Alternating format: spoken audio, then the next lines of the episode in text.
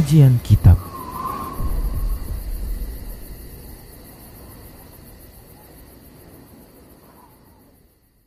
Bismillah, Assalamualaikum warahmatullahi wabarakatuh. Innalhamdulillah Nahmaduhu wa nasta'inuhu wa nasta'ghfiruh Wa na'udhu billahi min syururi anfusina wa min sayyiati a'malina.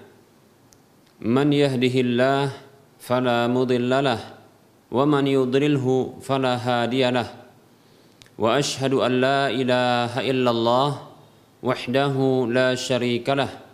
وأشهد أن محمدا عبده ورسوله صلى الله عليه وسلم. قال الله تبارك وتعالى يا أيها الذين آمنوا اتقوا الله حق تقاته ولا تموتن إلا وأنتم مسلمون. يا أيها الناس اتقوا ربكم الذي خلقكم من نفس واحدة وخلق منها زوجها وبس منهما رجالا كثيرا ونساء واتقوا الله الذي تساءلون به والأرحام إن الله كان عليكم رقيبا يا أيها الذين آمنوا اتقوا الله وقولوا قولا سديدا يصلح لكم أعمالكم ويغفر لكم ذنوبكم.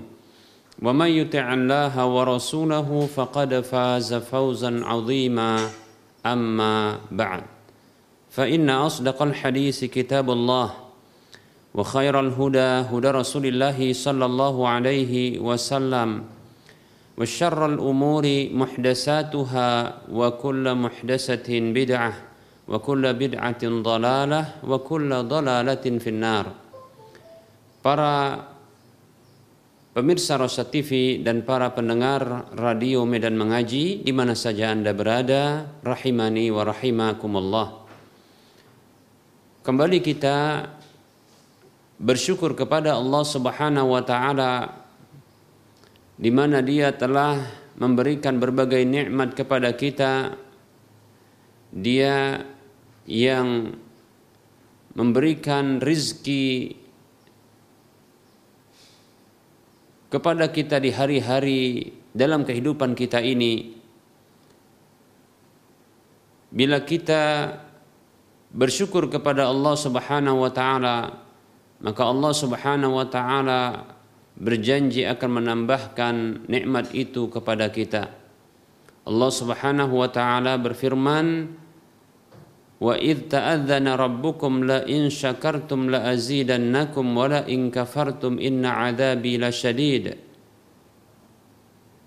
Dan ingatlah tatkala Rabbmu Rabb kalian itu yaitu Tuhan kalian Allah Subhanahu wa taala mengumumkan sungguh bila kalian bersyukur aku akan tambahkan untuk kalian namun bila kalian kufur sesungguhnya adabku sangatlah pedih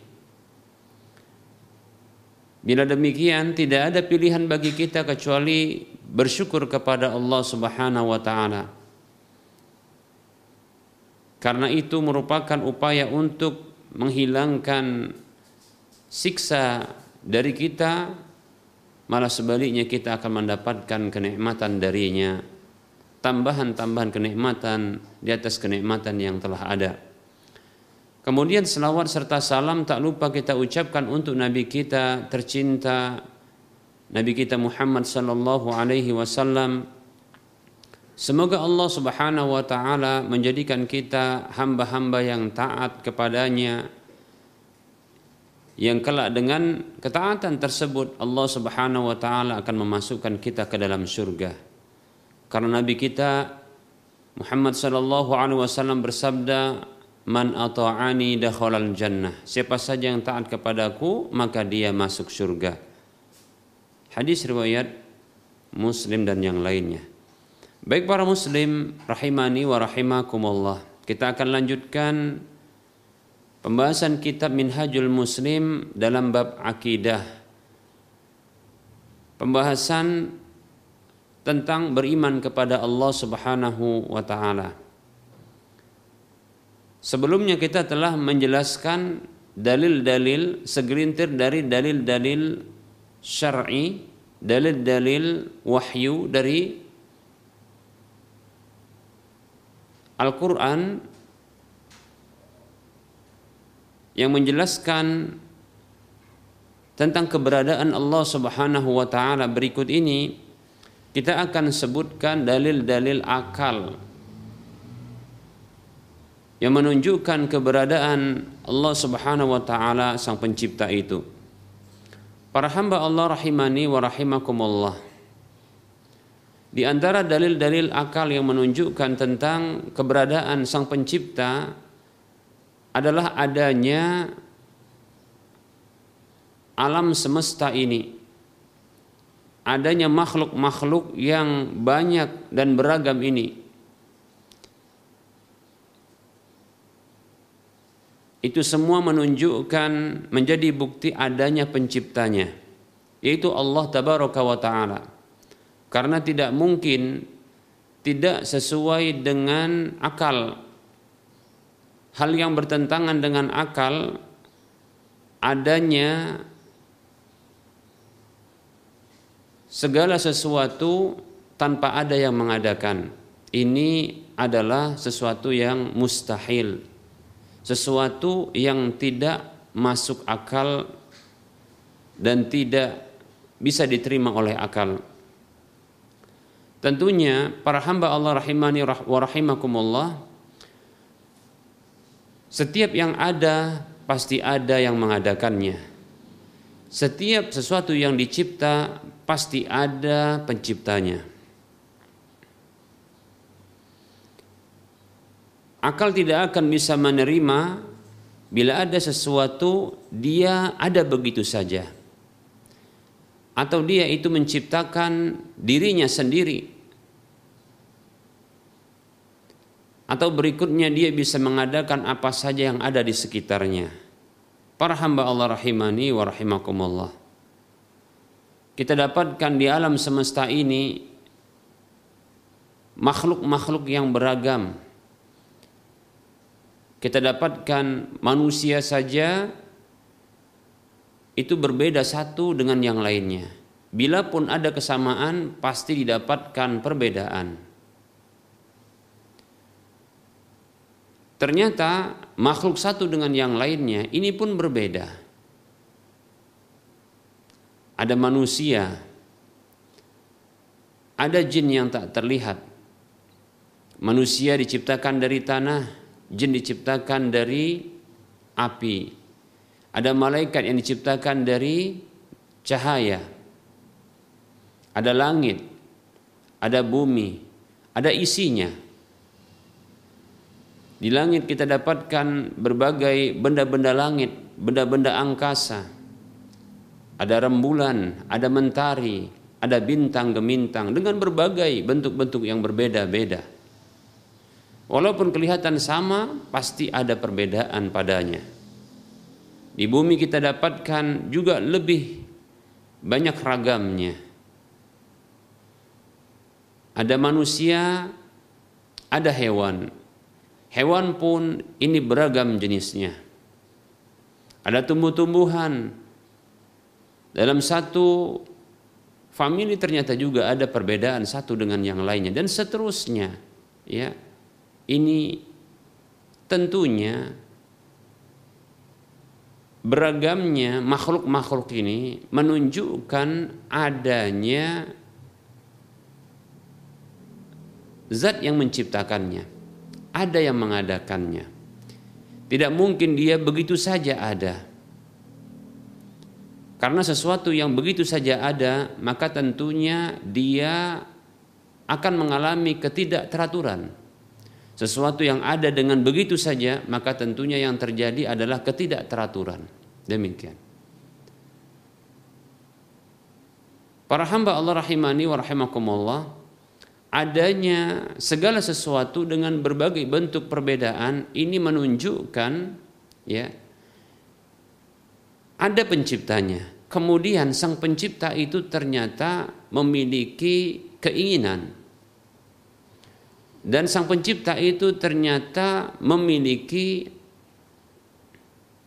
kemampuan. Dan ternyata sang pencipta itu memiliki ilmu. Di mana dengan ilmu itu menunjukkan ya desain yang begitu luar biasa di alam semesta ini. Dengan keinginan itu, maka Allah Subhanahu wa taala menjadikan zat itu menjadikan dia beragam. Karena yang satu diinginkan dengan bentuk demikian, yang lain diinginkan dengan bentuk yang lainnya. Seperti itu. Begitu juga yang mengadakan itu adalah zat yang memiliki kemampuan untuk mengadakan semua itu. Demikian. Para hamba Allah rahimani wa. Tentunya ini didukung oleh akal. Ini dibenarkan oleh akal. Ini disetujui oleh akal bahwa tidak ada sesuatu pun yang ada melainkan pasti ada yang mengadakannya. Demikian para hamba Allah rahimani wa rahimakumullah. Oleh karenanya Allah Subhanahu wa taala berfirman di dalam surah At-Tur ayat 35 dan 36. Allah mengatakan a'udzu billahi minasyaitonir rajim. Am khuliqu min ghairi syai'in am humul khaliqun. Am khalaqus samawati wal arda bal la yuqinun. Allah Subhanahu wa taala berfirman Allah Subhanahu wa taala berfirman dalam surah At-Tur ayat 35 dan 36 yang artinya apakah mereka itu tercipta atau dicipta tanpa ada yang mengadakannya? Maka ini tentunya mustahil. Ini tentunya tidak sesuai dengan akal manusia. Tidak mungkin. Karena ini pertanyaan-pertanyaan Allah Subhanahu wa taala untuk menggerakkan akal manusia. Untuk menyentuh akal manusia agar mereka berpikir bahwa memang tidak ada sesuatu yang ada begitu saja. Allah bertanya tapi ini begitu menyentuh akal. Apakah mereka itu diciptakan tanpa ada yang mengadakannya amhumul khaliqun ataukah mereka itu yang menciptakan maksudnya menciptakan diri-diri mereka sendiri. Kalaulah pertanyaan pertama am khuliqu min ghairi syai'in apakah mereka itu tercipta tanpa ada yang mengadakan? Jawabannya ini mustahil. Secara spontan akal itu akan menolaknya. Menolaknya memustahilkannya. Tidak mungkin ada sesuatu begitu saja, tidak mungkin. Sebagaimana tidak mungkinnya ya meja ini ada begitu saja, mic ini ada begitu saja. Ya, tidak mungkin, pasti ada yang meletakkannya. Ya, ada yang membelinya, ada yang menghantarkan kemari, kemudian memasangnya. Demikian seperti itu. Ya. Pasti ya ada yang mengadakannya demikian. Kalaulah demikian, maka tentunya alam semesta ini yang begitu ya besar ini tentunya lebih ya lebih lebih mustahil apabila tidak ada yang mengadakannya. Pasti ada yang mengadakannya. Demikian ya. Nah berikutnya Allah bertanya masih di ayat yang sama di ayat yang ke-35 Allah mengatakan am humul khaliqun ataukah mereka itu menciptakan diri-diri mereka sendiri. Nah, ini tentunya lebih mustahil. Mengapa lebih mustahil? Coba perhatikan apabila yang pertama itu mustahil karena sesuatu itu ada tanpa ada yang mengadakannya, ini mustahil, maka pertanyaan kedua yang Allah tanyakan, apakah mereka itu menciptakan diri-diri mereka sendiri? Ini lebih mustahil. Mengapa demikian? Karena tentunya bila sesuatu itu menciptakan diri mereka sendiri, bagaimana mungkin sesuatu yang tadinya tidak ada, dia bisa menciptakan dirinya sendiri? Berarti sebelum dia ada, sesuatu yang tidak ada tadi, ketika hendak menciptakan dirinya sendiri, dia telah memiliki sifat keinginan karena dia ingin ada. Kemudian dia punya sifat ilmu. Karena dengan ilmu itu dia bisa membentuk dirinya.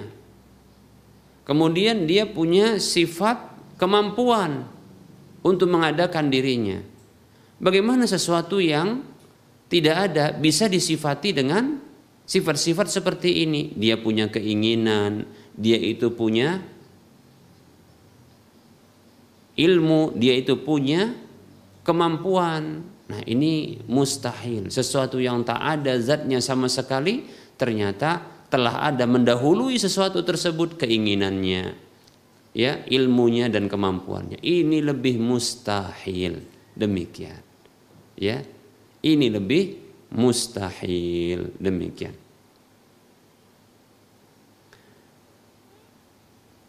Kemudian Allah Subhanahu wa taala bertanya di ayat yang berikutnya. Di ayat yang ke-36. Dan ini juga pertanyaan yang yang sesungguhnya menggerakkan dan menyentuh akal manusia. Bahkan ini jawabannya tentu karena lebih mustahil ketimbang pertanyaan sebelumnya. Am khalaqus samawati wal arda bal la yuqinun. Apakah mereka itu menciptakan langit-langit dan bumi? Nah, coba ini pertanyaan yang luar biasa. Bagaimana sesuatu yang tadinya tidak ada? Kemudian mereka ini mampu untuk menciptakan yang lebih besar ketimbang mereka, menciptakan yang lainnya. Coba bayangkan, lebih sulit tidak? Lebih mustahil, bukan lebih sulit, lebih mustahil demikian. Sesuatu yang tidak ada, dia itu bisa menciptakan yang lainnya selain dirinya. Luar biasa, ya. Bahkan lebih besar-besar, makhluk yang besar-besar langit dan bumi. Tentunya lebih mustahil.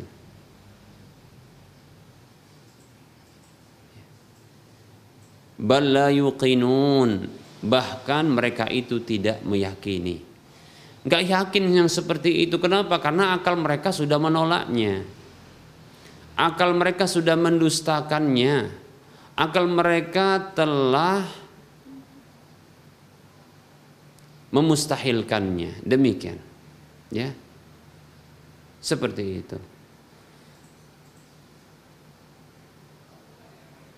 Seorang sahabat yang dulunya kafir Jubair bin Mut'im radhiyallahu anhu tatkala mendengarkan firman Allah ini dia katakan hampir-hampir saja jantungku copot hatiku ini terbang begitu katanya. Nah itulah awal pertama sekali masuknya iman ke dalam diriku begitu katanya. Masya Allah ya. Ayat yang seperti ini memang ayat yang menggerakkan akal ya. Bila direnungkan memang luar biasa. Tak mungkinlah ada adanya segala sesuatu ini tanpa ada yang mengadakannya. Itu mustahil. Demikian. Baik maka setelah kita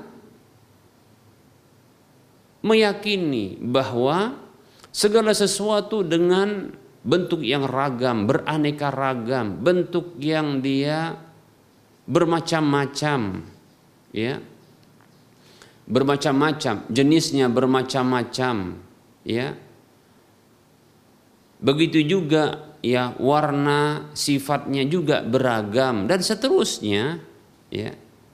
Warna beragam ya. Bentuk bermacam-macam ya. Besar kecil, tinggi, ke, uh, tinggi rendah dan seterusnya luar biasa ada yang bulat ada yang gepeng ada yang bentuknya beragam ya nah ini menunjukkan ada yang mengadakannya Baik para hamba Allah rahimani wa rahimakumullah. Nah, setelah kita meyakini bahwa segala sesuatu yang ada ini pasti ada yang mengadakannya. Karena tak mungkin dia ada dengan sendirinya. Dan lebih tak mungkin bila dia mengadakan dirinya sendiri. Dan lebih tak mungkin bila dia mengadakan selain dirinya. Sampai banyak seperti ini. Ya. Maka ketahuilah ketahuilah. Yang mengadakan tersebut itu tentunya adanya adalah dengan sifat keberadaan yang hakiki. Yang tentunya dia itu tanpa dimulai ya tanpa diawali dengan ketiadaan dan tak akan pernah diakhiri dengan kebinasaan dan tak akan diiringi dengan kesusahan, kepayahan, keletihan, kekurangan, kecacatan, kesalahan dan kekeliruan seterusnya dari hal-hal yang kurang. Nah, para hamba Allah rahimani wa rahimakumullah dan tentunya yang mengadakan ini bukanlah banyak. Kita dapatkan manusia di permukaan bumi ini mereka meyakini dengan dasar ya akal mereka bahwasanya pasti memang ada yang mengadakannya. Hanya saja ada di antara mereka yang meyakini bahwa banyak Tuhan banyak Tuhan.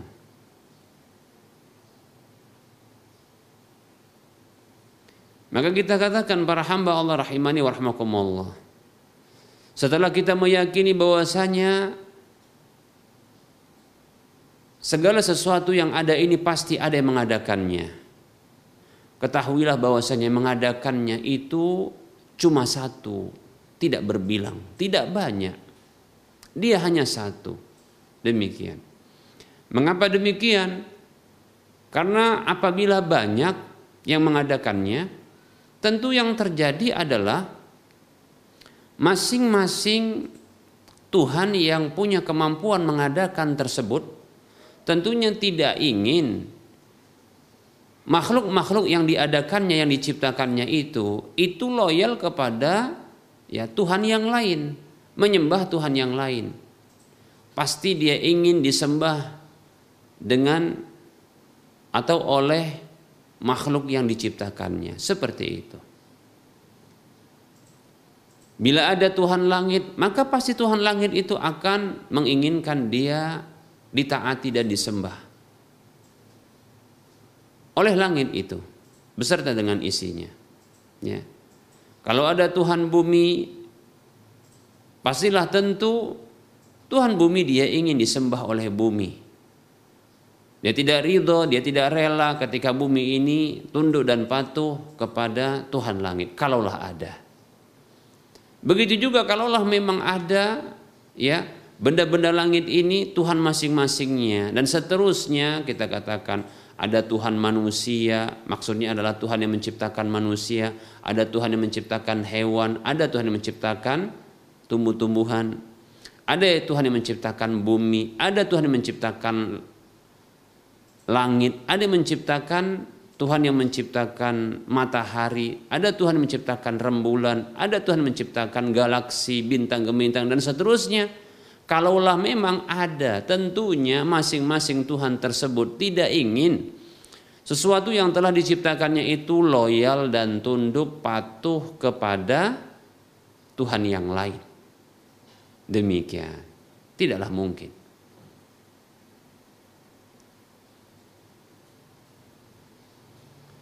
Sebagaimana seorang pemimpin sebuah negeri, ya, dia tidak akan ridho sesungguhnya ketika ada rakyatnya yang ternyata, yang ternyata itu lebih loyal, ya, lebih loyal kepada pemimpin negara lain.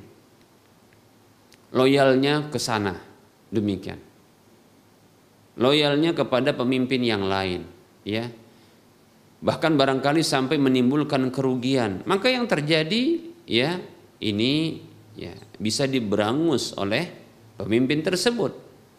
Demikian ya. Baik para muslim rahimani wa rahimakumullah. Apabila ternyata masing-masing Tuhan tersebut menginginkan agar ciptaannya itu loyal, setia dengan dirinya, menyembah taat hanya kepadanya,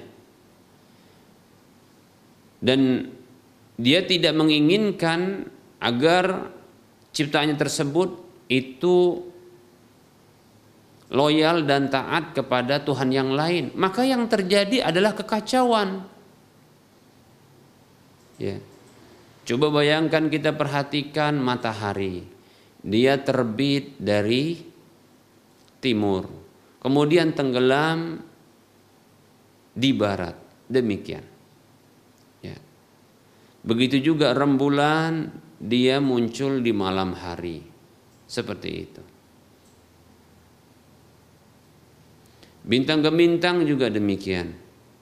Cobalah bayangkan kalau ada pencipta siang, pencipta malam, pencipta mentari, pencipta rembulan, pencipta bumi. Ini masing-masing pengen ditaati Tuhannya. Tentunya yang terjadi kekacauan. Tidaklah kita dapatkan keteraturan di alam semesta ini, melainkan pasti ada yang mengaturnya. Ini berikutnya. Ya. Ini dalil akal berikutnya. Tidaklah ada keteraturan yang begitu rapi di alam semesta ini menunjukkan pasti ada yang mengaturnya dan yang mengaturnya itu cuma satu. Yang mengaturnya cuma satu, tidak lebih. Itu sesuai dengan akal manusia. Ya. Yang mengaturnya cuma satu, bila sebuah negeri diatur oleh beberapa pemimpin yang masing-masing punya kewenangan yang berbeda-beda ya di negeri tersebut ketahuilah akan kacau balau. Mungkin ada yang komentar Ustadz bukankah di negeri ini contohnya kita ini ini banyak apa namanya pemimpin-pemimpin? Ada pemimpin wilayah ada pemimpin nasional ada pemimpin daerah ya ada pemimpin wilayah terkecil, kita katakan semuanya satu komando. Kalaulah tidak, maka tentu akan terjadi pemberontakan. Kan begitu. Karena ada loyal, kita katakan. Ketundukan, kepatuhan. Kalau tidak, maka menjadi ya duri dalam daging. Ini akan ya merusak. Seperti itu. Terjadi ketidakteraturan, ketidakseimbangan.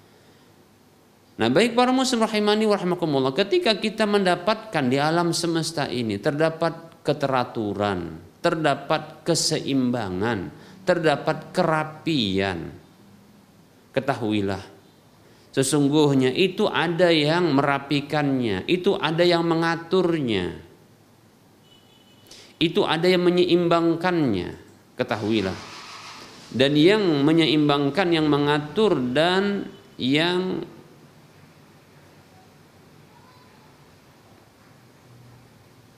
merapikannya itu cuma satu tidak banyak. Cuma satu. Dialah Allah Subhanahu wa taala. Itu sesuai dengan akal manusia. Demikian para hamba Allah rahimani wa rahimakumullah. Oleh karenanya Allah Subhanahu wa taala berfirman di dalam surah Al-Anbiya ayat 22 Allah mengatakan A'udzu billahi minasyaitonir rajim law kana fihi ma alihatun illallahu lafasadata fasubhanallahi rabbil arsy amma yasifun. Andaikan di langit dan di bumi itu di keduanya itu maksudnya ada langit dan bumi itu ada tuhan-tuhan yang lain yang disembah. Kenapa disembah? Ya tentunya karena dia punya punya ciptaan. Yang punya yang punya ciptaan karena dia Tuhan yang disembah Ya karena tentunya dia disembah oleh ciptaannya demikian. Kan seperti itu. Nah kalaulah memang ada Tuhan-Tuhan yang banyak itu di langit dan di bumi, maka selain Allah maksudnya, kata Allah.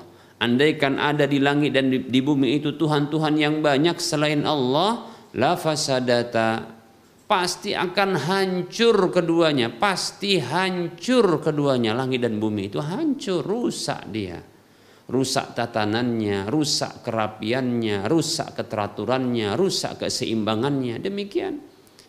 Bahkan hancur lebur yang terjadi. Demikian. Ya. Karena nggak teratur, nggak seimbang lagi, nggak rapi lagi dia. Demikian. Maha suci Allah, Rabb penguasa, pencipta arus itu, dari apa yang mereka sekutukan, dari apa yang mereka sifatkan. Itu dianggap Allah itu punya tandingan-tandingan yang seperti Allah. Tandingan yang bisa mencipta, yang menguasai dan mengatur alam semesta. Maka kita katakan, Maha suci Allah dari yang seperti ini. Demikian. Nah tentunya juga para muslim rahimani wa rahimakumullah Kalaulah Tuhan-Tuhan tersebut setelah dia memiliki andaikan mereka ini ada banyak mereka ini memiliki kemampuan mencipta dan ciptaannya itu sudah loyal dengannya. Nah, tentunya sifat pemimpin itu adalah dia tidak ingin tersaingi. Dia tidak ingin tertandingi, bahkan dia ingin menguasai. Begitu. Maka yang terjadi adalah dia akan menaklukkan. Dia melakukan ekspansi kepada kekuasaan yang lain seperti itu, menaklukkan, menyerang. Demikian para hamba Allah rahimani wa rahimakumullah. Kalaulah memang ada Tuhan-Tuhan yang lain selain Allah Subhanahu wa taala. Demikian. Pasti akan ya pasti akan terjadi penyerangan. Karena ingin menguasai, tidak ingin tersaingi dan tertandingi, begitu. Ada persaingan. Itu tidak bisa dipungkiri. Demikian. Itu sifat dan watak pemimpin, penguasa. Dia tidak ingin di, digulingkan. Demikian. Baik, kalaulah demikian, pasti terjadi peperangan di alam semesta ini penyerangan dari satu Tuhan kepada Tuhan yang lain demikian. Maka yang terjadi adalah kerusakan di alam semesta. Bahkan itu kerusakan yang permanen dan seterusnya. Itu dari awal dahulunya mereka sampai saat ini. Namun selama kita hidup kita tidak mendapatkan ada satu bentuk penyerangan terhadap Tuhan yang lain dari satu Tuhan. Malah sebaliknya kita dapatkan ya kerapian, keseimbangan yang konstan. Keteraturan yang stabil terus baku. Ini menunjukkan bahwasanya memang tak ada Tuhan yang lain kecuali cuma hanya satu yang dia menciptakan, yang dia mengatur alam semesta, menciptakan segala sesuatu, ya, menciptakan yang ada, menguasai alam semesta dan mengatur jagat raya. Demikian, ya. Perhatikan Allah Subhanahu wa taala berfirman di dalam surah Al-Mu'minun ayat 91. Allah mengatakan a'udzu billahi minasyaitonir rajim. Mattakhadallahu min waladi wa ma kana ma'ahu min ilah idzal ladhahaba kullu ilahin bima khalaqa wa la'ala ba'duhum 'ala ba'din subhanah. Subhanallahi amma yasifun. Allah mengatakan dalam surah Al-Mu'minun ayat 91 yang artinya Allah tak pernah mengambil anak. Allah tak pernah mengambil seorang anak, satu anak pun tidak ada. Allah tidak punya anak laki-laki sebagaimana yang dituduhkan secara keji oleh orang-orang Yahudi bahwasanya Uzair itu putra Allah. Begitu juga seperti yang dituduhkan oleh orang-orang Nasrani, mereka katakan ya Isa itu putra Allah demikian. Atau seperti yang dituduhkan oleh orang-orang musyrik dahulu yang mereka mengatakan malaikat-malaikat itu putri-putri Allah. Demikian. Allah tak pernah mengambil seorang anak pun tidak, baik anak laki-laki maupun anak perempuan tidak ada. Semua itu makhluk bagi Allah Subhanahu wa taala. Ya. Bukan lantas ketika keberadaan mereka yang begitu menakjubkan seperti Nabi Isa yang lahir tanpa bapak. Nah, itu kemampuan Allah Subhanahu wa taala. Allah ingin ya memberikan karunia kepada Nabi Isa. Begitu juga kepada Maryam sebagai rahmatnya. Demikian. Dan sebagai ujian bagi orang-orang sekitar mereka. Ya. Atau menjadi ujian bagi manusia. Apakah mereka mau meyakini kekuasaan Allah seperti ini ataukah tidak? Demikian. Juga bukan dikarenakan kedekatan hamba-hamba tersebut kepada Allah Subhanahu wa taala lantas dinisbatkan dan diklaim bahwasanya dia adalah anak Allah. Ini tidak benar. Demikian para hamba Allah rahimani wa rahimakumullah, ya. Malaikat yang begitu dekat dengan Allah bukan lantas disebut dengan putri-putri Allah. Nabi Uzair yang begitu dekat dengan Allah bukan lantas dikatakan anak Allah. Demikian para muslim rahimani wa rahimakumullah, ya. Kemudian Allah melanjutkan dalam surah Al-Mu'minun ayat 91 tadi kita lanjutkan wa makana ma'ahu min ilah dan Allah tak pernah ada bersamanya satu Tuhan pun, satu Tuhan yang disembah. Maksudnya satu Tuhan yang dia merupakan sesembahan. Karena dia punya kemampuan untuk mencipta dan dia punya sesuatu apa saja yang dicipta lalu dia disembah oleh ciptaannya. Tak ada yang seperti itu, tak ada. Ya. Tak ada. Bersama Allah itu ya satu Tuhan pun yang disembah. Tidak ada kenapa andaikan ada kata Allah Subhanahu wa taala ya idzal ladzahaba kullu ilahim bima khalaqa kalaulah memang ada kalaulah begitu pastilah setiap Tuhan tersebut yang punya kemampuan mencipta ya lalu dia di sembah oleh ciptaannya, tentunya masing-masing Tuhan tersebut dia pergi membawa atau membawa pergi apa saja yang dia ciptakan. Nah, coba bayangkan ya, Tuhan langit bawa langit pergi ya. Kemudian ternyata benda-benda langit ini ada Tuhan masing-masing seperti contohnya mentari, rembulan, bintang gemintang. Ini ternyata ada pencipta masing-masingnya. Maka akan dibawa pergi. Mah kosong kalau begitu. Gitu juga pencipta siang sendiri ada, pencipta malam juga ada sendiri. Mau, mau jadi apa kita? Dan ternyata kita juga manusia ada penciptanya. Nah tentu kita akan dibawa pergi oleh Tuhan kita. Begitu. Bumi juga demikian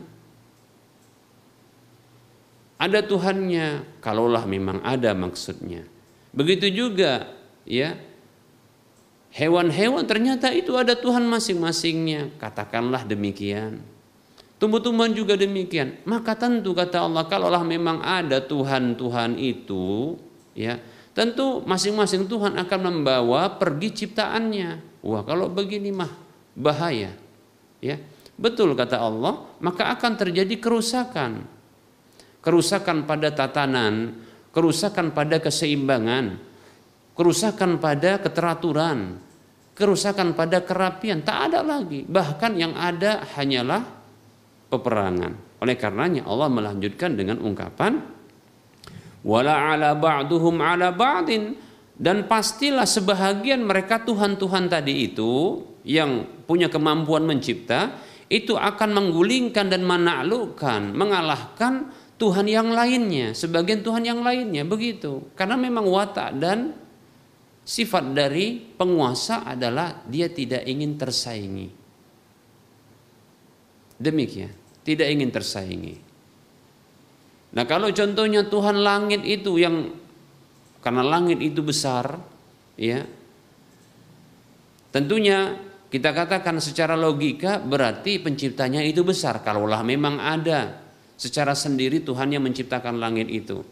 Nah tentunya benda-benda langit yang dia tidak ciptakan karena dibawa pergi oleh penciptanya maka dia akan kalahkan itu Tuhan-Tuhan pencipta benda-benda langit. Ya. Seperti ada Tuhan yang menciptakan planet-planet, maka itu dikalahkan untuk menghiasi langitnya. Ya, jadi Tuhan langit akan mengalahkan Tuhan planet begitu.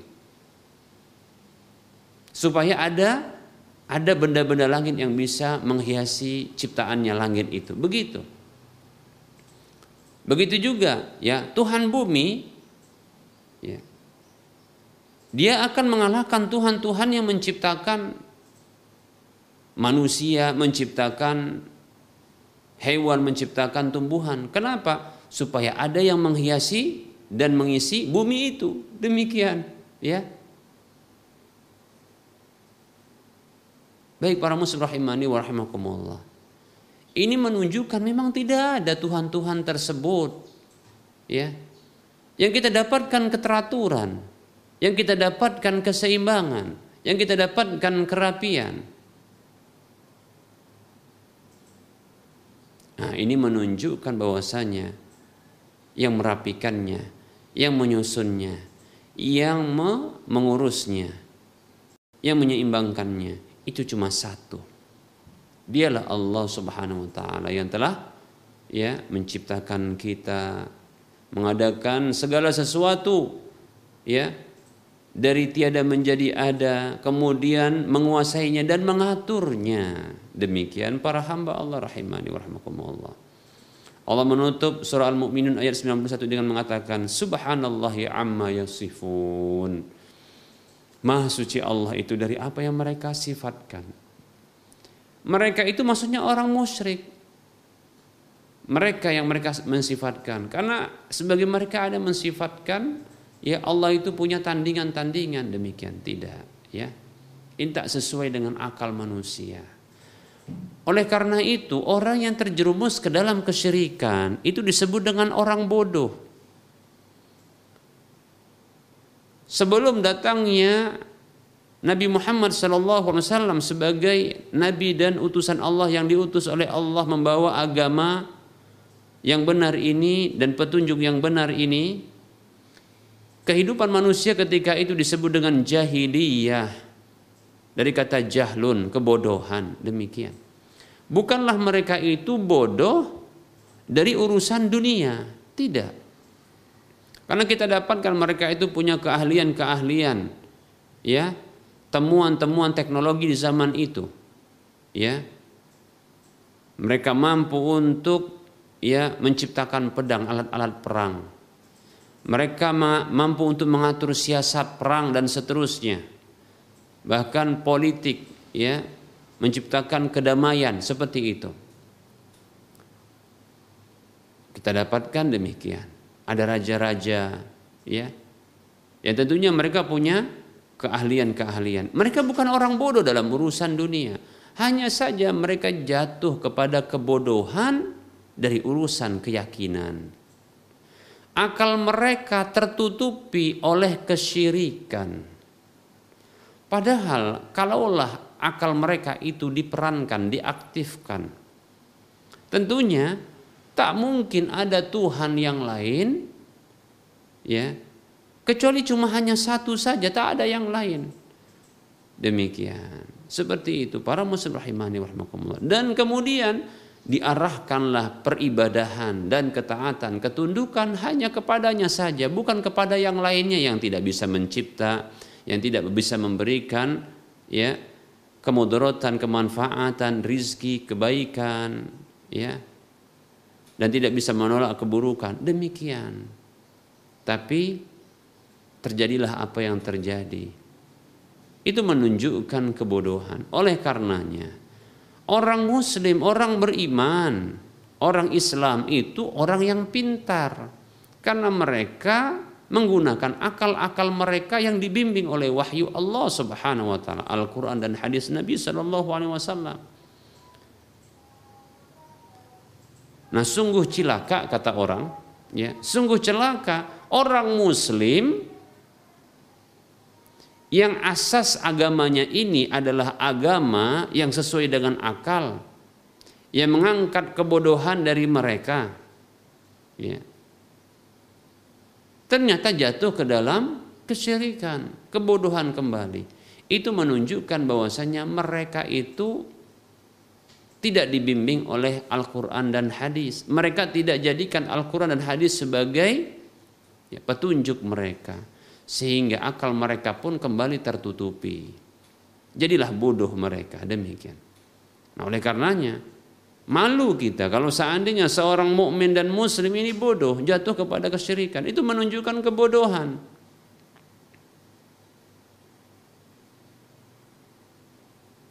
Contoh bentuk kebodohan. Bagaimana bisa dibenarkan secara akal? Ya.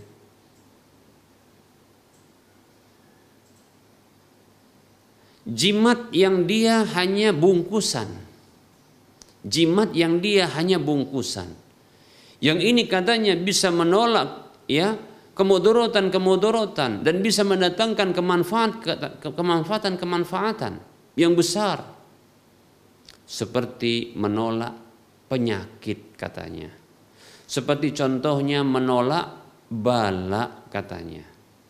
Seperti menghindarkan kecelakaan katanya yang bisa menyelamatkan. Begitu. Lihat, mari kita tinjau ini dari sisi akal. Cobalah bayangkan. Kita katakan tadi bungkusan tadi itu dibuat oleh manusia. Bahkan orang yang memakainya mampu untuk menghancurkannya. Tapi bungkusan tersebut yang disebut dengan jimat terkadang dia berwarna hitam atau warna yang lainnya. Bagaimana bisa ini menolak sebuah penyakit?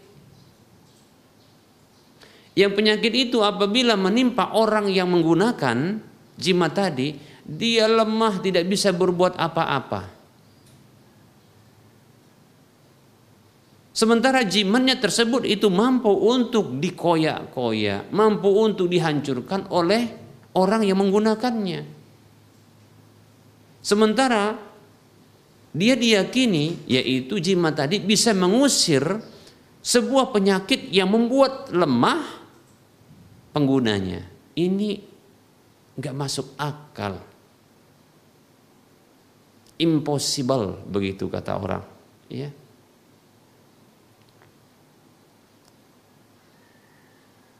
Berikutnya saya kat, saya beritahu bagaimana ya ini kan bentuk kesyirikan. Ini menunjukkan orang jatuh kepada kesyirikan itu bodoh. Berikutnya ya. Berikutnya Orang-orang itu datang kepada dukun. Diyakini dan diklaim dukun ini bisa mendatangkan rizki. Walaupun dukunnya ini dia tampilannya tampil tampilan soleh. Kalau dia laki-laki pakai kopiah, pakai jubah. Dia bagaikan syekh luar biasa. Kalau dia perempuan pakai jilbab tapi tetap dukun karena dia meyakini mengetahui perkara yang gaib. Dia mengetahui barang-barang yang hilang. Dia bisa mendatangkan maslahat-maslahat. Dia bisa menolak mudorot-mudorot, kemudorotan dan keburukan. Maka datanglah orang-orang bodoh ini kepada mereka. Saya katakan sesungguhnya ini orang bodoh, ya yang mau dibodohi oleh para dukun ini walaupun tampilannya tampilan soleh atau solehah demikian ya lalu minta rizki sama mereka minta rizki sama mereka sudah kemudian sang dukun tadi walaupun dipanggil pak ustadz walaupun dipanggil ustadzah walaupun dipanggil kiai ya tuan guru dan seterusnya orang pintar ya dipanggil seperti itu, ya. tapi sesungguhnya dukun. Luar biasanya ketika sudah diberikan mantra-mantra atau bacaan-bacaan, kalau supaya dia syar'i disebut dengan rukiah-rukiah. Nah, oleh-oleh yang sifatnya magic ini yang punya kekuatan mistis begitu oleh-oleh ini apakah dia benda berupa cincin tapi jimat juga apakah berupa buntelan ya atau apa saja dia katakan luar biasanya ini ditetapkan tarif yang disebut dengan bahasa mahar kayak pernikahan aja. Disebut dengan mahar. Baik para muslim rahimani warahmatullah sesungguhnya ini dibayar. Kalaulah orang yang bodoh tadi datang, kemudian dia berpikir, saya datang kepada dukun, minta rizki. Kok dia malah minta uang dari saya? Mestinya berpikir, berarti sesungguhnya dukun ini tak bisa dia mendatangkan rizki. Kalau dia bisa mendatangkan rizki, tentunya tak perlu dia buka praktek seperti ini. Kan begitu. Coba logislah dikit. Begitulah kesyirikan ketika menggelanyut di dalam jiwa seorang. Maka yang ada adalah kebodohan. Demikian. Seperti itu cerdas. Mestinya cerdas seorang mukmin itu. Contoh berikutnya. Contoh berikutnya. Pawang hujan atau kebiasaan manusia ketika melakukan pesta-pesta. Mengadakan pesta pernikahan, pokoknya acara-acara yang menghadirkan orang banyak, ya kemudian nanti ada makan-makan supaya tidak terganggu dengan datangnya hujan, maka dibuat satu bentuk tirakat atau perlakuan. Di antara yang dilakukan oleh manusia yang saya pernah tahu adalah sebuah lidi yang ditusukkan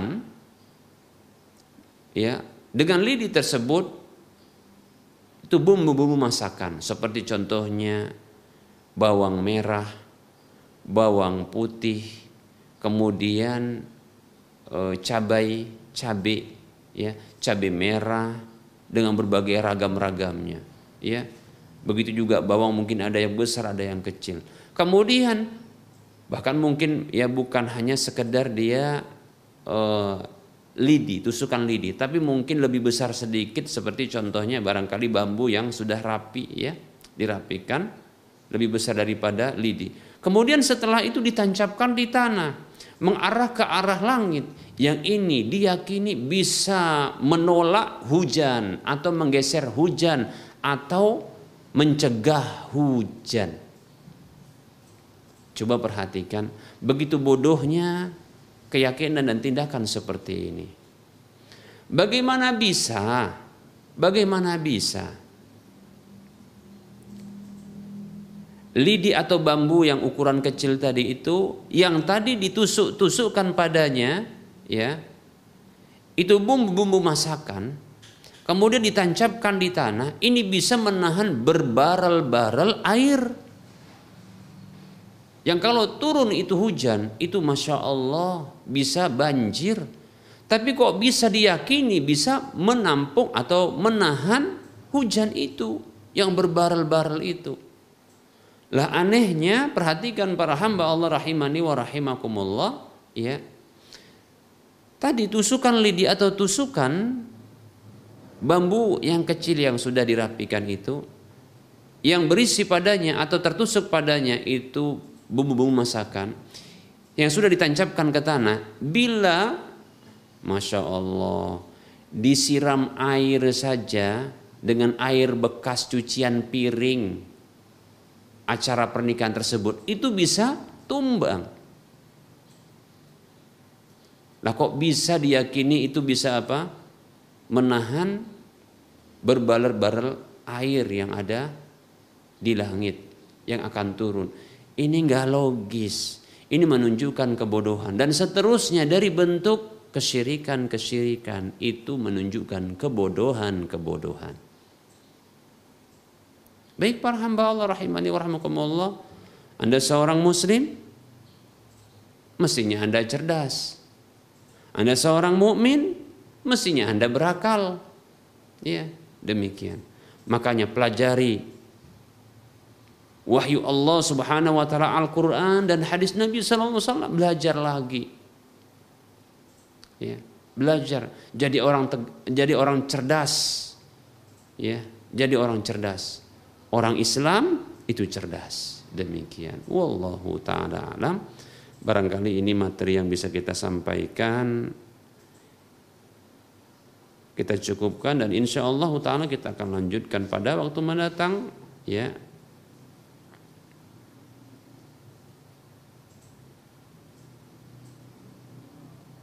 materinya dan kita lanjutkan dengan sesi soal jawab.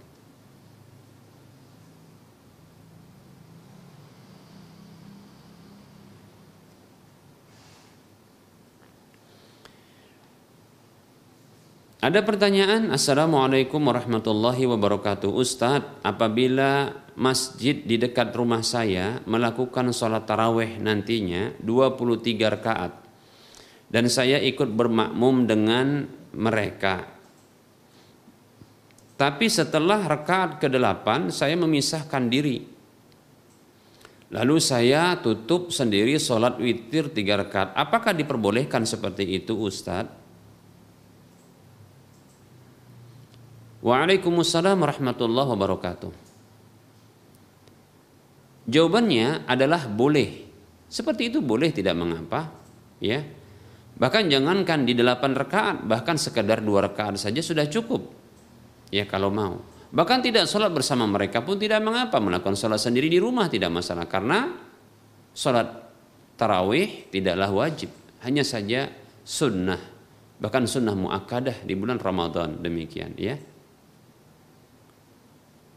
Hanya saja kondisi seperti ini yaitu sebelum selesai bersama dengan imam lalu memisahkan diri atau sholat sendiri ya atau menyelesaikan sendiri lalu kembali pulang maka ini tidaklah mendapatkan pahala yang dijanjikan oleh Nabi Shallallahu Alaihi Wasallam yaitu pahala semalam suntuk. Sebagaimana yang disabdakan Nabi Shallallahu Alaihi Wasallam dalam hadis beliau kalau tidak salah ini hadis yang diriwayatkan oleh Imam Tirmidzi kalau tidak salah juga ya. Di antara redaksi ya bunyinya adalah Man qama kata Nabi sallallahu alaihi wasallam man qama ma'al imami hatta yansarifa kutiba lahu qiyamu lailatin. Kata Nabi sallallahu alaihi wasallam siapa saja yang berdiri maksudnya berdiri di malam hari di bulan Ramadan untuk sholat. Sholat qiyamul lail. Qama eh qiyam qiyamul lail. Siapa saja yang berdiri sholat qiyamul lail ya termasuk di antaranya taraweh. Ma'al imami bersama dengan imam hatta yang sorifa sampai selesai. Imamnya maksudnya bukan dia yang selesai bukan si makmum tadi. Tapi imam hatta yang sorifa sampai selesai. Karena yang sorifa ini fi'il namanya, kata kerja. Itu ada domir, yaitu kata ganti yang tersembunyi, yang itu kembali kepada yang terdekat penyebutannya. Di sini yang terdekat adalah imam. Maka sampai selesai maksudnya adalah selesai imamnya. Kita ulangi, man qama ma'al imami siapa saja yang berdiri sholat malam di bulan Ramadan maksudnya bersama dengan imam hatta yang syarifah sampai selesai imamnya kutiba lahu dicatat untuk dia qiyamul lailatin berdiri salat itu semalaman semalam suntuk maksudnya demikian begitu. Maka orang yang sholat bersama dengan imam sampai selesai baik itu imamnya sholatnya cuma 11 rakaat atau 13 rakaat atau 15 rakaat. Atau kurang dari itu 7 rakaat. Atau mungkin 15 eh, apa namanya 9 rakaat. Atau 11 rakaat. Atau 23 rakaat. Atau lebih banyak ketimbang itu. Maka dia akan dapatkan pahala semalam suntuk dengan kualitas kualitas sholat tersebut. Demikian tapi yang perlu kita beri catatan dari saudara-saudara kita yang memilih sholat untuk e, memilih untuk sholat tarawih itu plus dengan witirnya itu dua tiga rakaat yang lebih banyak ya. Ternyata sangat disayangkan mereka terburu-buru sampai kehilangan tumak ninah kadang kala ya. Nah ini yang kita sayangkan. Oleh karenanya Ya kalau memilih banyak silahkan ya. Sesungguhnya sholat malam itu termasuk ya qiyamul lail tarawih di bulan Ramadan ya. Itu sesungguhnya bilangannya tidak terbatas. Karena kata Nabi wasallam salatul laili masna masna fa idza khasyita subha fa utir bi wahidatin. Salat malam itu dua rakaat salam dua rakaat salam maksudnya begitu. Ya. Kalau kamu khawatirkan tiba subuh maka witirlah satu rakaat saja. Hadis yang sahih. Artinya kalau dua rakaat salam, dua rakaat salam terus, maka jumlahnya nggak terhitung kan begitu. Maka boleh. Sebelas itu boleh, ya. 23 itu boleh demikian. Rasulullah SAW saja itu pernah melakukan tujuh rakaat sholat malam, delapan rakaat sholat, uh, sembilan rakaat sholat malam.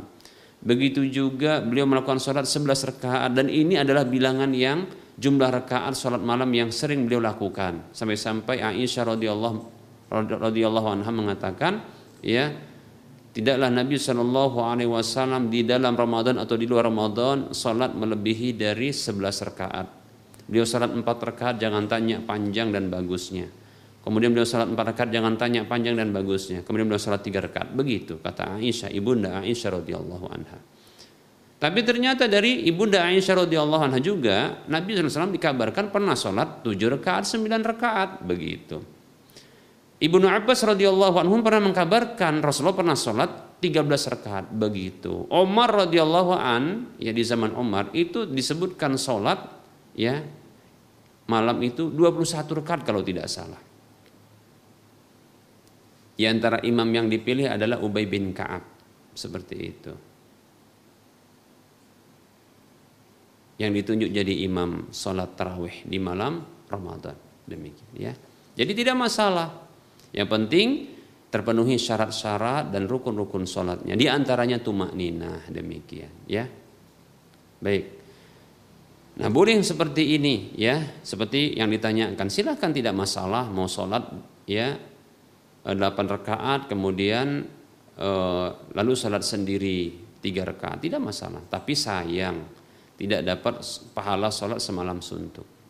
Lalu bagaimana Ustadz kalau seandainya eh, kita ingin sholat semalam suntuk kan begitu ya pengen dapat pahala semalam suntuk maka sholat sampai akhir kepanjangan kalau begitu ya ya maka silakan pilih yang sholat yang rendah, yang yang dengan e, jumlah rakaat yang sedikit seperti 11 nah begitu.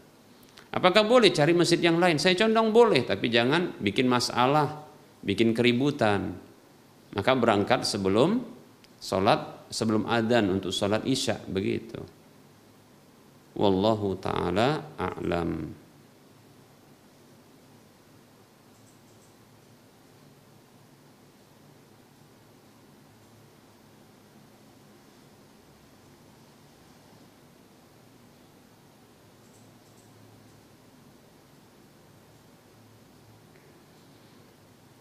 Ada pertanyaan bismillah. Maaf Ustaz mau bertanya ya di luar topik pembahasan. Dahulu sekitar tujuh tahun yang lalu ada seseorang yang bekerja di sebuah counter HP atau pulsa. Dia memakai uang counter tersebut tanpa sepengetahuan pemiliknya. Di setiap harinya hingga jika dihitung sudah sebanyak 500 ribu selama dia bekerja di counter tersebut. Dia lakukan hal tersebut terpaksa karena kebutuhan dan keperluan dan karena kurangnya ilmu agama dulunya. Tapi dia tahu kalau itu perbuatan dosa hingga di dalam hati dia berjanji satu hari insya Allah dia akan kembalikan uang tersebut. Dan sekarang dia sudah bertobat, alhamdulillah. Bersyukur masih diberikan umur panjang oleh Allah Subhanahu wa taala sehingga ada keinginan untuk bisa mengembalikan hak orang lain pemilik konter tersebut. Lalu bagaimana cara yang aman untuk mengembalikan uang tersebut kepada pemilik counter? Syukran Ustaz. Jazakallahu khairan. Waalaikumsalam warahmatullahi wabarakatuh. Sebuah dosa tentunya lebih-lebih dosa besar. Tentunya wajib untuk ditaubati. Ya. Karena apabila tidak dimaafkan oleh Allah Subhanahu wa taala dan tidak diampuni, maka ini akan disiksa. Ya, demikian. Nah, taubat itu ada syaratnya. Al-Imam An-Nawawi rahimahullahu taala menyebutkan minimalnya ada tiga. Yang pertama adalah al-iqla. Yang pertama adalah meninggalkan, melepaskan diri dari dosa tersebut.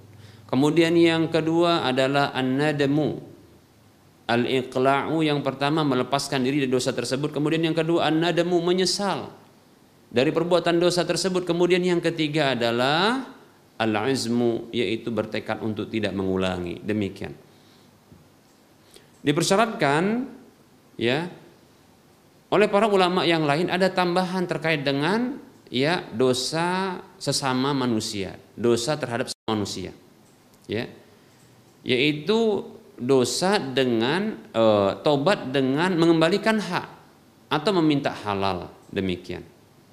Karena kata Nabi Shallallahu Alaihi Wasallam, "Man kanat lahu madlamatun li akhihi min syai uh, min irdihi aw syai'in minhu falyatahallalhu minhu al-yawma qabla an la yakuna dinarun wala dirhamun. Siapa saja yang punya kezaliman kepada saudaranya, baik itu berupa kehormatan atau apa saja termasuk harta, maka hendaklah dia minta halal pada hari ini juga sebelum ada din, sebelum tiba waktu tidak ada lagi dinar dan dirham untuk menebusnya. Demikian. Ya, maka minta halal Minta halal itu bisa mengembalikan hak dan minta halal itu merupakan bentuk mengembalikan hak. Dihalalkan. Nah, seperti itu. Ya.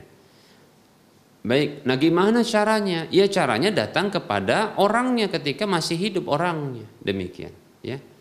Kalau orangnya masih hidup, maka datang kepada orangnya. Katakan minta maaf, dua.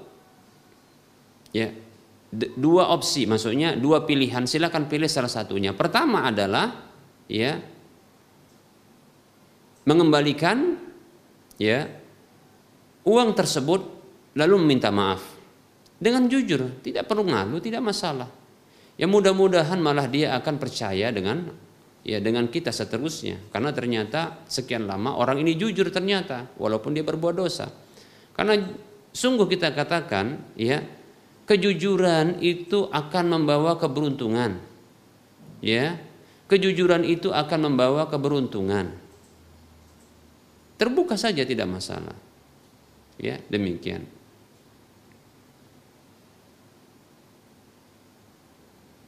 Kata Nabi wasallam, "Alaikum bis-sidqi fa inna sidqa yahdi ilal birri wal birra yahdi ilal jannati." Atau kama alaihi wasallam. Wajib bagi kalian berlaku jujur karena sesungguhnya kejujuran tersebut itu akan mengarahkan kepada kebajikan dan kebajikan itu akan mengarahkan kepada surga. Demikian, seperti itu. Jujur tidak masalah. Ya, jujur. Sampaikan lalu minta maaf. Nah, itu cara pertama. Cara kedua apabila tidak memiliki uang tersebut, maka minta halal, datang minta maaf Lalu menyatakan jujur juga, namun saat ini belum punya uang. Jangan nunggu punya uang baru datang minta maaf. Minta maaf saja dulu. Mudah-mudahan nanti dimaafkan. Ya. Demikian. Yang jelas jujur sampaikan, minta maaf supaya nanti apabila keburu belum wafat orangnya atau wafat pula orang yang bersalah ini, ya itu sudah dimaafkan. Insya Allah selesai urusannya di dunia. Begitu. Dan di akhirat tidak akan dibawa-bawa. Seperti itu ya. Nah cara yang kedua adalah datang minta maaf ya. Lalu menyatakan tidak mampu untuk membayar. Demikian.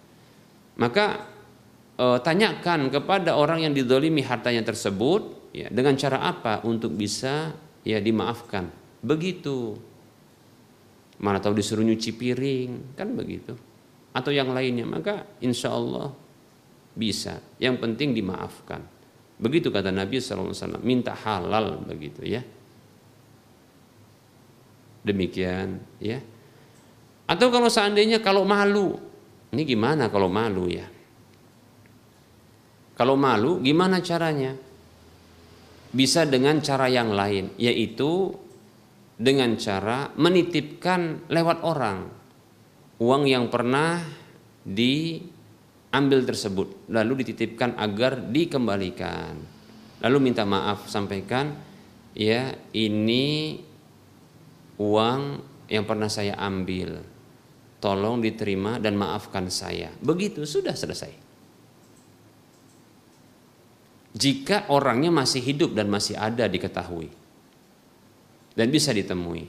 Jika ternyata orang yang tersebut sudah wafat atau tidak diketahui. Kalau sudah wafat, maka caranya adalah mengembalikan harta yang diambil tersebut kepada ahli warisnya.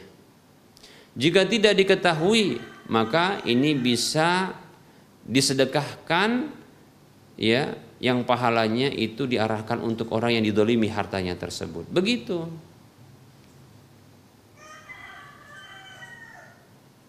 Demikian ya.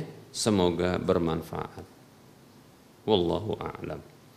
Afwan wa anta fajazakallahu khairah.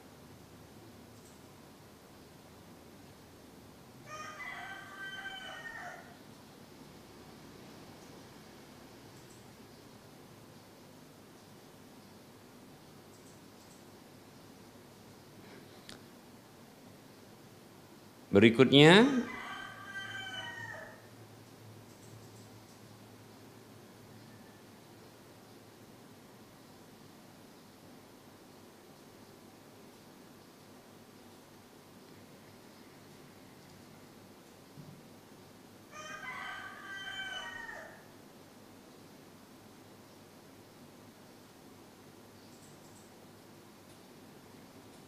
Ada pertanyaan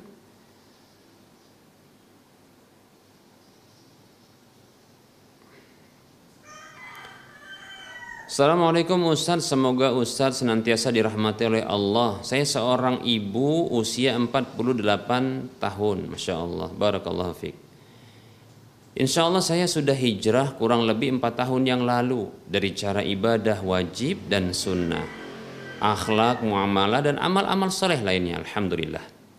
Setiap saya istighfar dan berzikir serta berselawat dan berdoa, baca Quran, maka saya tak sanggup menahan air mata yang deras yang keluar hingga membasahi hijab saya ini. Saya merasa rindu yang amat sangat kepada Allah dan Rasulullah SAW.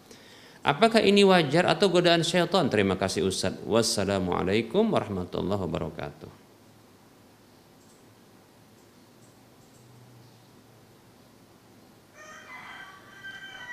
Waalaikumsalam warahmatullahi wabarakatuh. Semoga ibu juga dirahmati oleh Allah Subhanahu wa taala. Selamat datang ibu ya. Di dalam kehidupan yang penuh dengan kasih sayang Allah Subhanahu wa taala dan rahmat Allah Subhanahu wa taala serta ketaatan kepada Allah. Ini nikmat yang besar ya. Di mana kita diberikan nikmat berupa taubat dan hijrah kepada Allah Subhanahu wa taala ya dan bisa memperbaiki ya amalan-amalan kita sesuai dengan petunjuk Allah dan Rasulnya. Demikian ya ini nikmat yang besar. Dan di antara nikmat yang besar juga adalah ya kerinduan kepada Allah dan kepada Rasulullah. Luar biasa ya. Nah ini mesti juga harus ada di dalam diri kita. Apabila kita menangis karena cinta kepada Allah, menangis karena rindu kepada Allah, mengalirkan air mata karena takut kepada Allah Subhanahu wa taala. Ini bukti cinta. Ini bukti iman. Ya. Dalam satu hadis disebutkan ya tentang keutamaan yang air mata yang menangis karena Allah Subhanahu wa taala. Ya. Bahwasanya di antara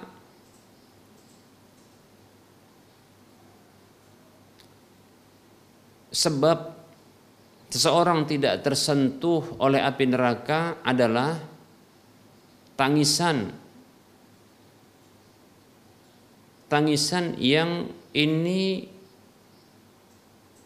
karena Allah Subhanahu wa taala, takut kepada Allah Subhanahu wa taala, cinta kepada Allah Subhanahu wa taala, rindu dengan Allah Subhanahu wa taala, maka ketahuilah mata seperti ini tidak akan disiksa oleh Allah, tak akan pernah masuk ke dalam neraka. Karena rasa takut kepada Allah, cinta dengan Allah, rindu sama Allah Subhanahu wa taala. Demikian. Ya ingin rasanya kita memiliki ya hal seperti ini ini anugerah yang besar. Maka ibu beruntung ya. Tapi teruslah belajar. Teruslah belajar. Ya. Teruslah belajar agama ini agar nantinya ya cinta kita dan rindu kita kepada Allah Subhanahu wa taala ini ini tidak ditunggangi oleh syaitan. Karena kita dapatkan ada orang-orang yang mereka ini telah taubat dan hijrah dari dunia gelap sebelumnya. Namun ketika mereka tidak dibimbing oleh ilmu karena tidak mau belajar agama yang benar, akhirnya mereka disimpangkan dan disesatkan oleh syaitan. Demikian dan itu terjadi. Dan ada orang-orang seperti ini di negeri ini demikian. Oleh karenanya saya doakan ibu ya agar Allah Subhanahu wa taala senantiasa memberikan keistiqomahan ya di atas petunjuk Allah dan Rasulnya. Dan semoga ibu ya diberikan keistiqomahan untuk belajar agama seterusnya. Demikian. Dan semoga Allah Subhanahu wa taala senantiasa memberikan karunia yang besar kepada ibu ya dengan rasa cinta, rasa takut dan rasa harap kepada Allah Subhanahu wa taala. Dan semoga juga kami ya kami kaum muslimin juga mendapatkan hal yang sama. Amin ya rabbal alamin ya. Wallahu taala a'lam.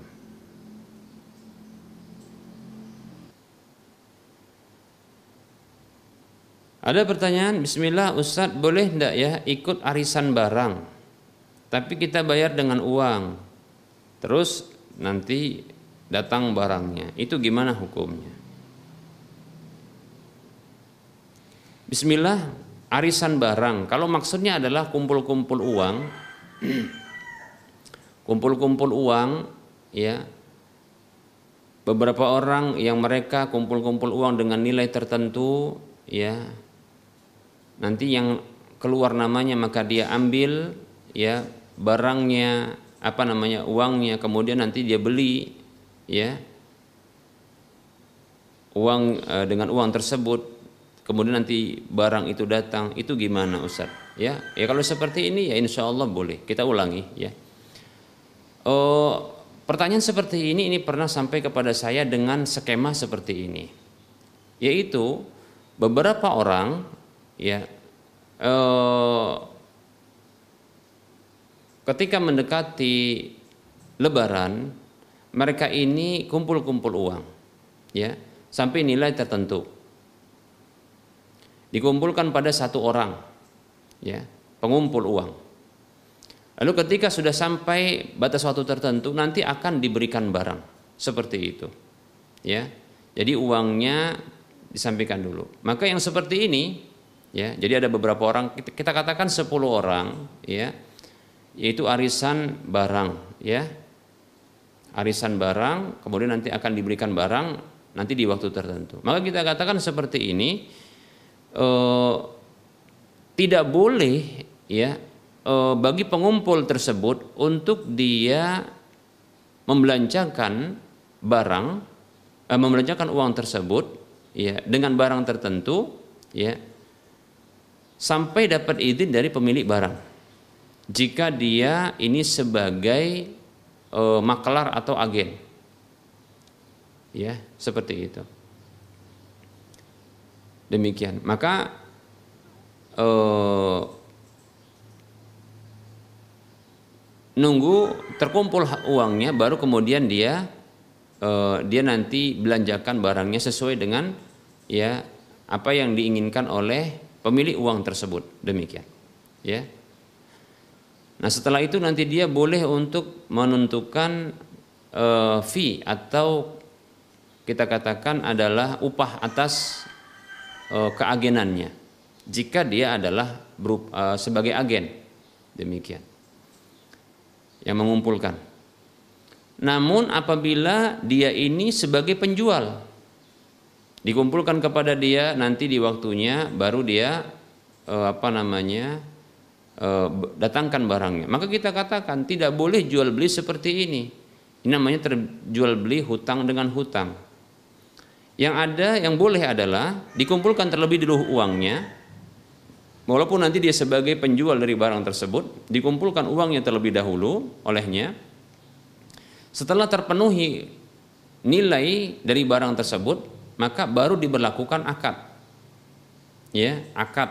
Jadi tadinya itu hanya pengumpulan uang saja. Nanti sampai kepada apa namanya? kepada nilai yang sudah waktu di mana nilai itu sudah cukup, maka baru disampaikan kepada pemilik uang ya bahwasanya uang masing-masing dari para pengum, uh, dari para orang yang ikut serta dalam arisan itu itu telah sampai nilai nominal barang. Kemudian setelah itu baru ya ditentukan barang yang harus dijual oleh sang pengumpul itu. Nah demikian. Ini yang pernah saya uh, pertanyaan yang pernah sampai kepada saya.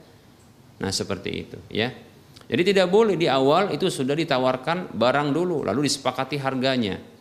Katakanlah nanti setelah dikumpulkan nilainya 500 ribu rupiah ya barangnya ini dan ini disebutkan sampai nilainya segitu.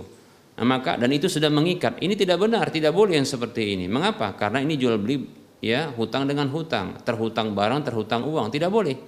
Yang ada yang boleh adalah pengumpul uang tersebut dia hanya mengumpul saja walaupun nanti dia akan menjual. Dikumpul dulu, setelah sampai waktu di mana uang itu telah sempurna senilai barang yang diinginkan, baru setelah itu dibuat transaksi.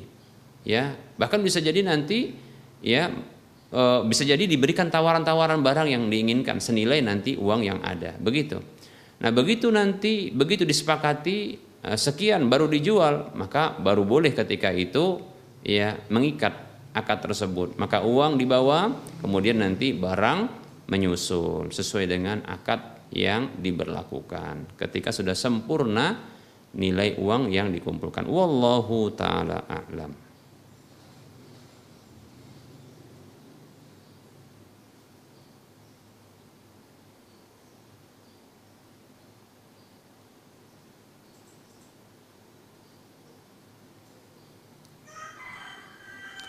Bismillah, Assalamualaikum. Ustadz Ada pertanyaan dari akhwat ini. Saya mau nanya Rumah saya dekat dengan musola. Jadi selalu dengar kalau ikomat Jadi kalau ketika dengar ikomat bagi akhwat yang sholatnya di rumah Apakah masih bisa melaksanakan sholat sunat? Waalaikumsalam warahmatullahi wabarakatuh. Para wanita yang mereka memang memilih sholat di rumah dan itu merupakan sesuatu yang afdol bagi mereka untuk sholat di rumah. Ya, karena sesungguhnya Nabi SAW bersabda, ya tempat yang paling baik bagi mereka untuk sholat adalah rumah mereka. Demikian. Dan Allah mengatakan wa qarna fi buyutikunna. Ya, dan tinggallah di rumah-rumah kalian sampai sholat itu pun dianjurkan untuk di rumah dan lebih besar pahalanya bila di rumah demikian seperti itu ya Nah, bagi wanita atau siapa saja seperti laki-laki yang sakit ya atau orang tua yang rentang nggak bisa ke masjid lagi ya mereka sholat di rumah. Maka sesungguhnya mereka tidaklah terikat dengan apa yang terkait di masjid ya. Namun hanya mereka terikat dengan waktu sholat demikian. Adapun adzan itu sebagai tanda masuknya waktu sholat tapi bukanlah mereka terikat dengan apa yang di masjid. Ya, mereka tidak terikat dengan ikomatnya. Ketika ikomat, maka mereka harus sholat juga. Tidak, tidak mesti. Ya, demikian. Jadi wanita yang sholat memang di masjid, eh, maaf, wanita yang memang sholat di rumah, begitu juga orang-orang yang mendapatkan dispensasi untuk sholat di rumah seperti karena hujan, begitu juga e, banjir barangkali sehingga nggak bisa ke masjid. Begitu juga barangkali orang yang sakit atau orang-orang tua yang yang memang tak bisa lagi bergerak. Maka mereka ketika sholat di rumah mereka seperti ini itu tidak terikat dengan kegiatan yang di masjid. Demikian ya. Tidak terikat dengan ikomahnya seperti itu. Adapun adzan adzan itu sebagai penanda masuk waktunya sholat. Penanda masuk waktunya sholat. Penanda masuk waktu sholat Demikian ya. Nah setelah itu silahkan ya melakukan sholat sunat walaupun sudah komat. Demikian. Bahkan kalaupun seandainya sudah katakanlah adzan sudah masuk waktu, kemudian masuk kamar mandi ternyata agak sedikit lama di kamar mandi ini bagi wanita ya. Lalu ternyata orang-orang sudah pulang dari masjid sudah selesai sholat, maka silakan melakukan sholat sunat. Ya. Kemudian bahkan silahkan ketika mau sholat wajib ikomat berdasarkan hadis atau riwayat Anas bin Malik. Karena kata beliau uh, radhiyallahu anhu kata Anas ya ketika ditanya tentang ikomat bagi wanita itu adalah zikir. Maka silahkan komat bagi wanita ketika hendak sholat fardu. Demikian ya. Wallahu taala a'lam.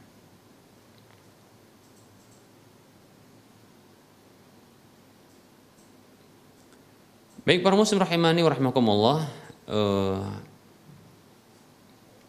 Mungkin kita cukupkan dulu ya kajian kita pada pertemuan kali ini karena waktu sudah mendekati masuk waktu zuhur untuk wilayah Medan dan sekitarnya kita cukupkan ya kajian kita ini pada pertemuan kali ini kesalahan dan kekurangan kekeliruan itu datang dari saya kebenaran itu datang dari Allah Subhanahu wa taala kepada Allah saya mohon ampun dan kepada para pemirsa dan para pendengar sekalian saya mohon maaf. Sebelum kita tutup seperti biasa kita memotivasi para pemirsa kaum muslimin semuanya. Mari kita berdonasi untuk membebaskan lahan yang nantinya akan dibangun di atas lahan tersebut Masjid Al-Muwahhidin untuk wilayah Medan dan sekitarnya. Ya silahkan donasikan ya salurkan infak dan sedekah jariah yang pahalanya mengalir untuk Anda kelak ke Bank Syariah Mandiri atau Bank Syariah Indonesia di nomor 71274855555 atas nama Yayasan Lajnah Dakwah Medan kode bank 451 kita ulangi. Salurkan infak dan sedekah Anda yang nanti pahalanya akan mengalir kepada Anda ya di Bank Syariah Mandiri atau Bank Syariah Indonesia di nomor 71274855555 atas nama Yayasan Lajnah Dakwah Medan dengan kode bank 451 semoga termotivasi dan semoga bermanfaat. Wasallallahu ala Muhammad wa ala alihi wa ashabihi ajma'in. Subhanakallahumma wa bihamdika asyhadu an la ilaha illa anta astaghfiruka wa atubu ilaika. Walhamdulillahi rabbil alamin. Wassalamu alaikum warahmatullahi wabarakatuh